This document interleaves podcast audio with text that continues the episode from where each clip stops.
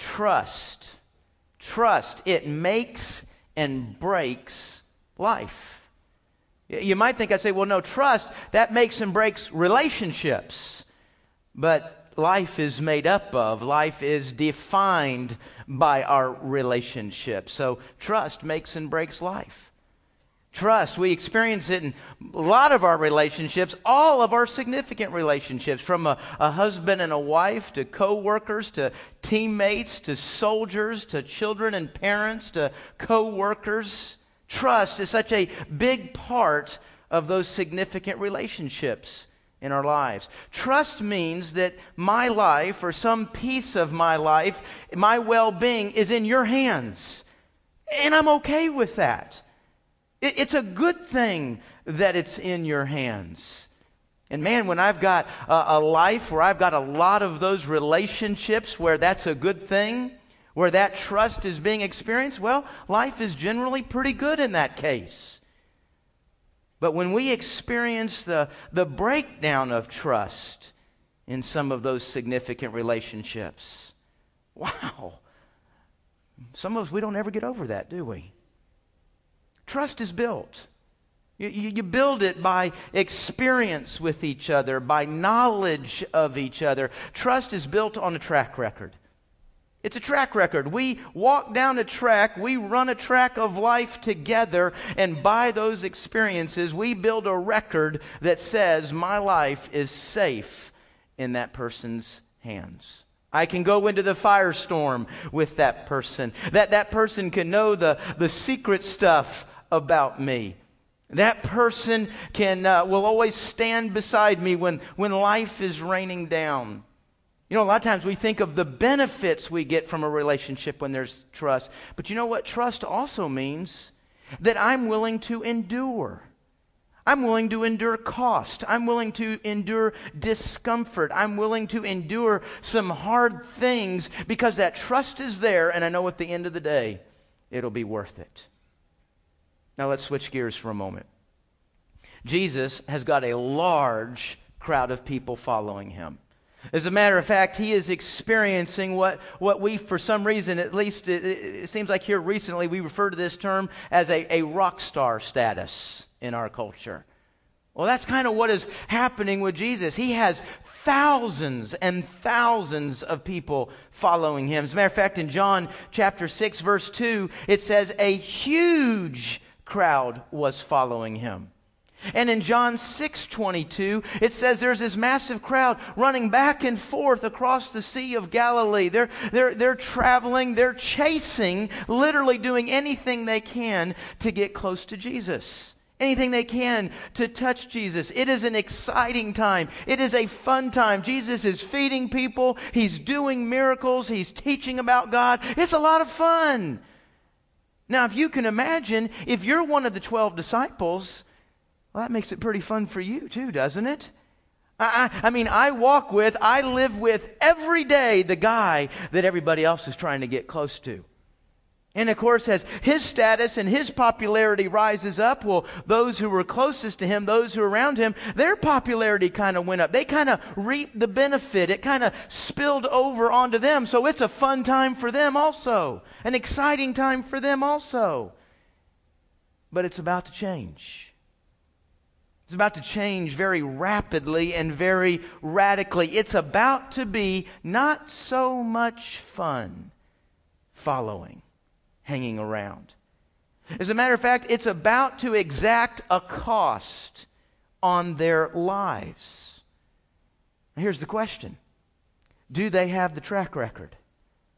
Do they have the experiences with Jesus that they will hang on when things are falling out all around Jesus? Will they remain faithful and true when it's not fun, when it's not comfortable? It's a very important question. It's a question all of us have to ask because Jesus expects that trust. He expects us to hang in there. As we move through John chapter 6, and by the way, this chapter, certainly in John, is one of the most tumultuous chapters in the whole book because of the radical change, the radical teachings that are going to happen in this chapter. And Jesus in this chapter is going to move from the beginning from being this rock star to being a religious nut. It's going to move from being an atmosphere of real excitement to being an atmosphere of bewilderment. Will they hang tough? Well, what we're going to see today is that Jesus is going to give them a sign. He's going to build into their track record so that they will. Jesus expects the trust, but he gives us the track record. Would you turn with me this morning to John chapter 6? John chapter 6. If you don't have a Bible with you, I hope you'll use one of ours. They're there in, the, in a chair in front of you. If not right in front of you, maybe two or three seats down, you can point to one. I'm sure somebody will hand you one. We're looking at John chapter 6, actually again this week. Last week we were in verses 1 to 15. You remember those verses? We saw the fourth sign. We're looking at seven signs revealed in the Gospel of John. Seven signs Jesus performed to point to who he is, to what he is. And last week in that fourth sign, we saw Jesus feed 5,000 people. We saw him multiply those, that bread and that, and that fish. And today we come to the fifth sign a fifth sign that points to who Jesus is. Now, for me, the real impact of this sign is understanding the context. It's understanding what is going on all around this sign because it changes so much. This sign, this fifth sign, takes place on a boat. Now, when Jesus gets onto the boat, or when the disciples get onto that boat, Man, Jesus is experiencing that, that wild popularity. As a matter of fact, look at verse 14 of chapter 6. Verse 16 and 17 is when they get, the disciples get in the boat. Look at verse 14. When the people saw the sign he had done, that's referring to the, the feeding of the 5,000. When the people saw the sign he had done, they said, This really is the prophet who has come into the world. Therefore, when Jesus knew they were about to come and take him by force to make him what? King. Now, that's pretty popular, folks. And there's a lot of people I've really looked up to, a lot of people I thought were great, a lot of people I wanted to be around. I didn't want them to be king in my life. I didn't want him to rule over me and be able to tell me what to do. But doesn't that say something about the popularity, about the atmosphere, about what people were seeing and experiencing? They wanted to make Jesus their king. Within about 18 hours, not even a full day, within about 18 hours, look at what's going to happen. Look at verse 60. Same chapter, look at verse 60. Therefore, when many of his disciples, now we, that word disciples, we see that a lot. When we hear the word disciples, we think of the 12. And they're going to be referred to in this chapter as the 12. But disciples is also kind of a generic term that simply means follower, learner, student. You've got all these people running after Jesus, chasing after Jesus, and they're listening, they're learning, they're kind of being students of this new teacher, and so they're generically referred to as disciples. Verse 60 Therefore, when many, not a few, not half, but when many of his disciples heard this, they said, This teaching is hard who can accept it? It gets worse. Look at verse 66. From that moment, many, there's that word again, many of his disciples turned back and no longer accompanied him. This is when everything begins to change for Jesus as far as the masses are concerned. Now, you may be wondering in the space of, of 50 verses, you may be wondering in the, in the space of 18 hours, what happened? Well, what changed everybody's mind? Well, again, you got to envision all these people chasing after Jesus, wanting to get close to Jesus, and they're going from one side of the Sea of Galilee to the other, and then back. Where is Jesus? And in verse 26 and 27, the boat that Jesus is on with the disciples lands. He gets off the boat, there's all these people there, and he chastises them. He says, You know, you guys running around after me? He says, You know, it's really pretty pretty superficial. Is really pretty selfish. You know, all you're really focused on is your gut. all you're really focused on is a, is a temporary need, a physical need in the moment.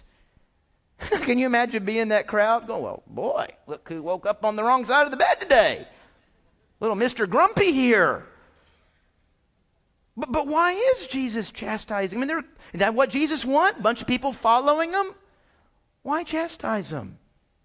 You know, physical needs are important. Jesus didn't say your physical needs are unimportant. They're just not the most important. And you know, in our nature, if we're not careful, it is very easy for us to spend not only every day, but our entire lives trying to get those physical needs met. The pursuit of caring for those physical needs will literally suck us down and we'll give our entire life away doing nothing more, as Jesus was saying, than trying to put some bread in our stomach. Jesus says, Yeah, I gave you bread, but look, you're hungry again. I want to give you something better. I want to give you something so much more. And he launches into this teaching in about verse 29 and following about the bread of life, a spiritual bread. And he said, I gave you this physical bread and you consume that. I want to give you myself. I want you to consume me, eat my flesh, and drink my blood. You imagine people going, What is this? This is, this is cannibalistic. This guy's nuts. And Jesus unfolds this whole bread of life teaching. As a matter of fact, out of these 30 verses, which we're not going to go over today, but they, out of that comes some of the foundational principles, the foundational beliefs of Christianity. I want to run through some of them real quick. If you'll just kind of look down there, uh, each one of these could be a sermon. I'm not going to elaborate them. I just want to make about nine statements. Look at what comes out of this teaching in which all these people say, That's it. I'm done. This guy just went overboard. This is what he teaches. Verse 29 The only work that saves is belief in Christ.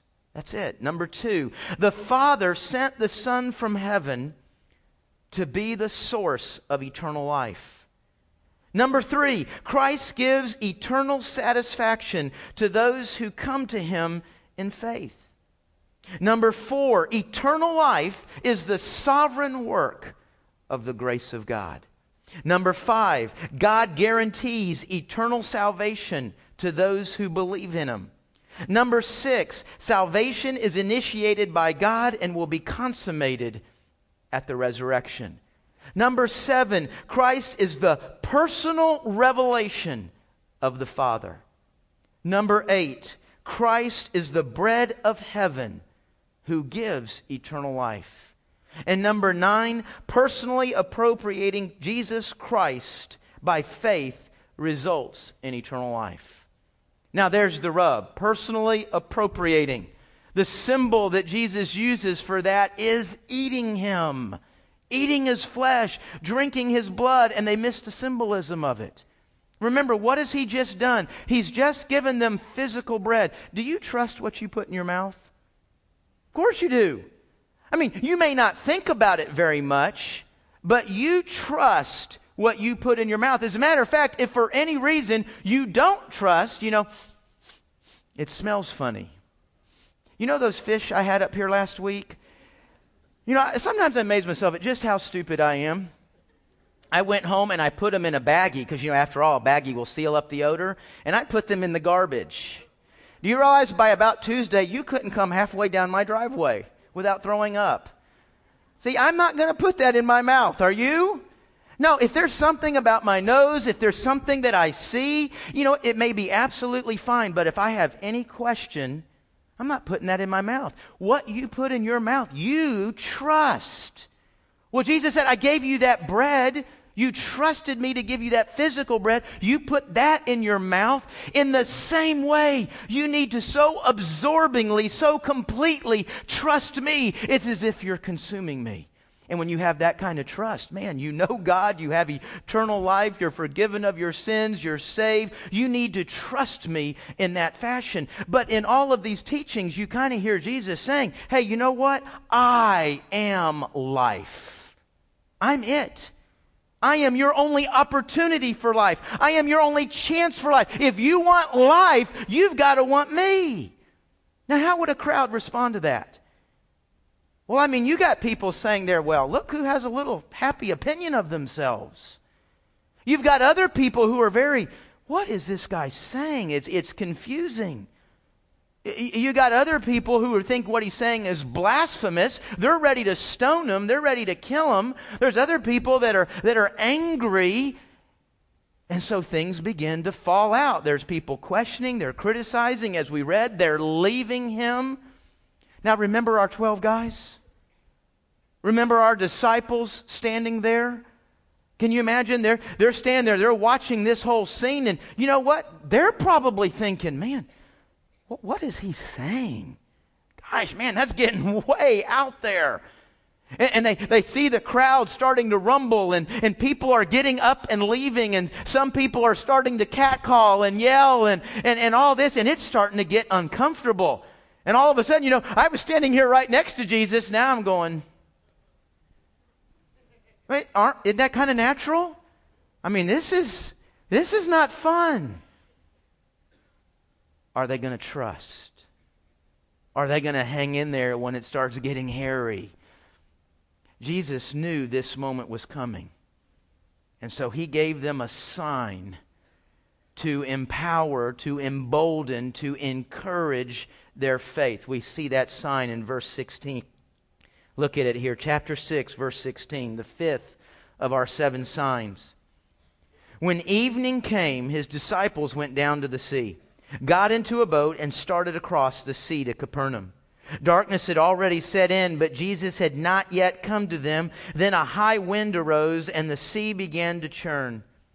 After they had rowed about three or four miles, they're, they're three or four miles out into the sea, okay? This boat isn't somewhere along the edge. It's not somewhere where there's a sandbar. They are three or four miles out into the sea. They saw Jesus walking on the sea. He was coming near the boat, and they were afraid. But he said to them, It is I. Don't be afraid. Then they were willing to take him on board, and at once the boat was at the shore where they were heading. Jesus was walking on water. I'd pay to see that, would you? I, 25 bucks? I'd like to see that. That sounds cool. Jesus walking on water. Now, if you know, you think about it, we've, we've studied five signs now. This is the second sign we've seen with water, isn't it? Remember the very first sign? Jesus had all those pots of water and he turned them into wine. Now, that was a, a revelation. This guy is the Son of God. He, he has power, he has authority over natural elements. So, in some respects, sign number five is not a whole lot different than sign number one. It's just another demonstration of his power over physical elements. But there again, it's a lot different. He's walking on water. It's kind of unique, isn't it? That's kind of awesome. And, and he's not just walking across, you know, this isn't the shallow end of the pool after the lifeguards have vacuumed. This isn't gliding across a puddle. He's out in the midst of the sea, in the middle of a storm, and he comes walking up to him. It says they were afraid. Now, I don't think there's another miracle that's recorded where it says they were afraid of Jesus. But I guess it's a little bit unnerving to see some guy tooling across the water in the middle of a storm. You know, almost 200 times, almost 200 times in the Bible, the first words out of God's mouth when he interacts with somebody is, Don't be afraid. You know, when you're really interacting when you're really interacting with the power of God, the presence of God, the revelation of God, folks, it can be unnerving. It's more than you. It's more than you. Stay away from any kind of teaching that seeks to bring God down to your level and make him normal. God's unnerving. When you're really interacting with his power and presence. And so almost 200 times, don't be afraid. And then comes, look at that, three words. As a matter of fact, only what? Five letters. And those three words make up some of the most important words in all the New Testament. Jesus says, It is I. You say, What? It is I? That's, that's some of the most important words. That doesn't look very important. We'd read right by that and run on. No, there is tr- something tremendously big being communicated here. To understand these three words, we have to go all the way back to the second book of the Bible, Exodus chapter 3, another one of these big stories that a lot of you would remember. Remember Moses standing before the burning bush? And God was revealed in that burning bush. And while Moses is there, one of the things God does is reveal his personal name. Got a lot of names for God, but this is the revealed personal name of God. Moses is standing there, and God says, You tell them, My name is I am. I am. It's a name that refers to the self sufficiency of God. He is completely sufficient, all in and of himself. Do you know that nothing is necessary to God? Nothing. Not air. Oxygen is not necessary to God. Not water, not bread. God doesn't need bread and water, it's not necessary to Him. Relationships are not necessary. Oh, God's chasing after us because He needs us. No, He doesn't need us. There's nothing above him that he has to respond to. There's nothing below him that he is obligated to. God is not necessary. He or he, nothing is necessary to God. He is completely self sufficient. He is the I am. Wherever you go in space, I am. Wherever you go in time, I am. That is the revealed name of God. That's what we find in the Hebrew language. Well, when the priests translate the Hebrew language into a Greek Old Testament, and they come to that passage, they translate it this way Ego eimi. I am, or it is I. Guess what? Same two Greek words are used right here. Ego eimi. As Jesus comes walking across that water, he says, I am. To you and me in the English language, a bunch of Gentiles, we run right by it and don't see a thing. I tell you what, there was 12 Jews on that boat who knew exactly what he was saying. The big thing here, folks, is not Jesus walking on water. The big thing right here is Jesus saying, I am God. I'm the God of all eternity. I am the God of all time. I was the God who was talking to Moses in that burning bush. I am. Now, that's a big statement. I mean, I can stand up here and say, I am. And you should say to me, Oh, yeah? When's the last time you walked on water? You see, Jesus walks on water just as a piece of evidence to verify and to back up the bigger thing going on here this statement, I am. This sign is to point to, it is to give clear conviction to these 12 guys this guy is God. Now, think about that. Think about what they've just seen. They've seen him walking across the water. They've seen him reveal himself to be the I am that they have known in the Jewish faith. They get off the boat and they step into this scene where all of a sudden everything starts to go bad. There's criticizing, people leaving, people getting angry. It's not so much fun right now. What am I going to do? I did this is I don't know if this is really what I signed up for. Wait a minute. Wait a minute. I just saw that guy walk on water a few hours ago. That guy is, he's God. He's God. You see, folks, we've seen Jesus walk on water. You say, now, now wait a minute. Wait a minute. I didn't see Jesus walk on. John says he saw Jesus walk on water, but but I don't know John. Matter of fact, how, how do I even know John's not lying? Do you know John's not lying? That's a good question. It's a very good question. Is John lying? I got a better question. Why would John be lying?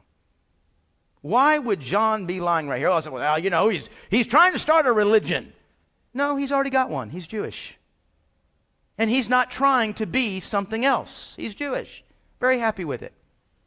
Oh well, you know he's uh, he's uh, you know how preachers are. They're got to tell these fanciful stories and get people all worked up and excited. He's probably raising money here pretty soon. Probably trying to become a TV preacher. Well, there's there's no TVs, and he's not raising any money. Why would John say he saw Jesus walk on water? As a matter of fact, why would Matthew say it? Matthew was also there on that boat. He recorded in his gospel that Jesus walked on water. Why would he say that? Matter of fact, Mark recorded in his gospel. Now, Mark was not an eyewitness. Mark was not one of the 12 disciples. But Mark was a student of, a follower of Peter.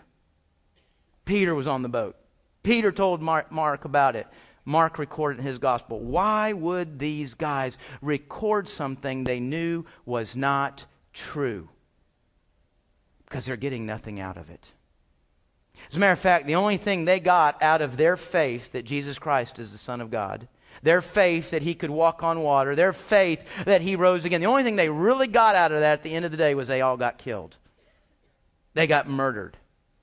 So we talk about faith. Faith, faith's unreasonable. Faith's illogical. Well, I tell you what, folks, I think it makes a lot more sense. I think it's a lot more logical to believe the historical evidence of these guys' eyewitness account that they saw Jesus walk on water. And I believe that because he's the Son of God and he has power and authority over the elements and he can do that. than for your faith that this historical evidence is a lie because it makes absolutely no sense that people die for a lie. That people die for something they get nothing out of. That makes no sense. And my point in all this, folks, is John gave an eyewitness account that he saw Jesus walk on water, which means today, folks, you have seen Jesus walk on water. And this sign revealed to the 12 of them has been revealed to you, and it is to have the same exact impact on your life that it had on these guys' lives. You say, well, what impact did it have on them? Well, what does that impact look like? Look at verse 66 again. Look at verse 66 in John 6. Let me read this again. From that moment, many of his disciples turned back and no longer accompany him. Therefore, Jesus said to the twelve, You don't want to go away too, do you? Simon Peter answered, Lord, who will we go to? You have the words of eternal life. We have come to believe. Now, folks, realize when he says those words, we have come to believe, it is literally probably like four, five, six hours ago that he saw Jesus Christ walk on water that he saw Jesus Christ say, I am. So, when a moment when it is very unpopular to be a Christian, when a moment that it is very uncomfortable to be near Christ, he says, Where are we going to go? You have the words of life. We have come to believe and know. That's evidence. That's evidence. We've got a track record with you now. We have come to know that you are the Holy One of God.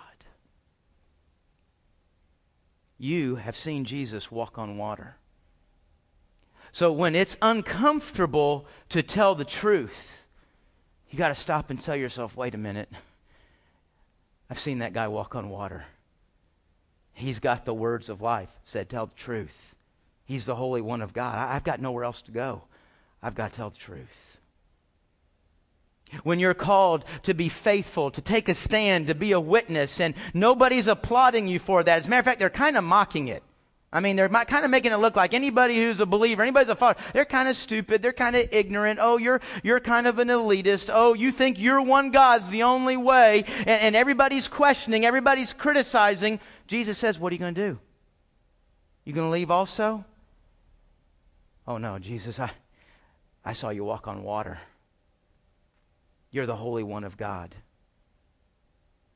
No matter how uncomfortable it gets to know you and to follow you, I've got nowhere else to go. Jesus Christ is the Son of the living God. That faith is not just a warm blanket.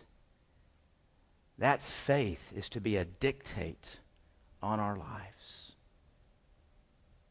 Let's pray.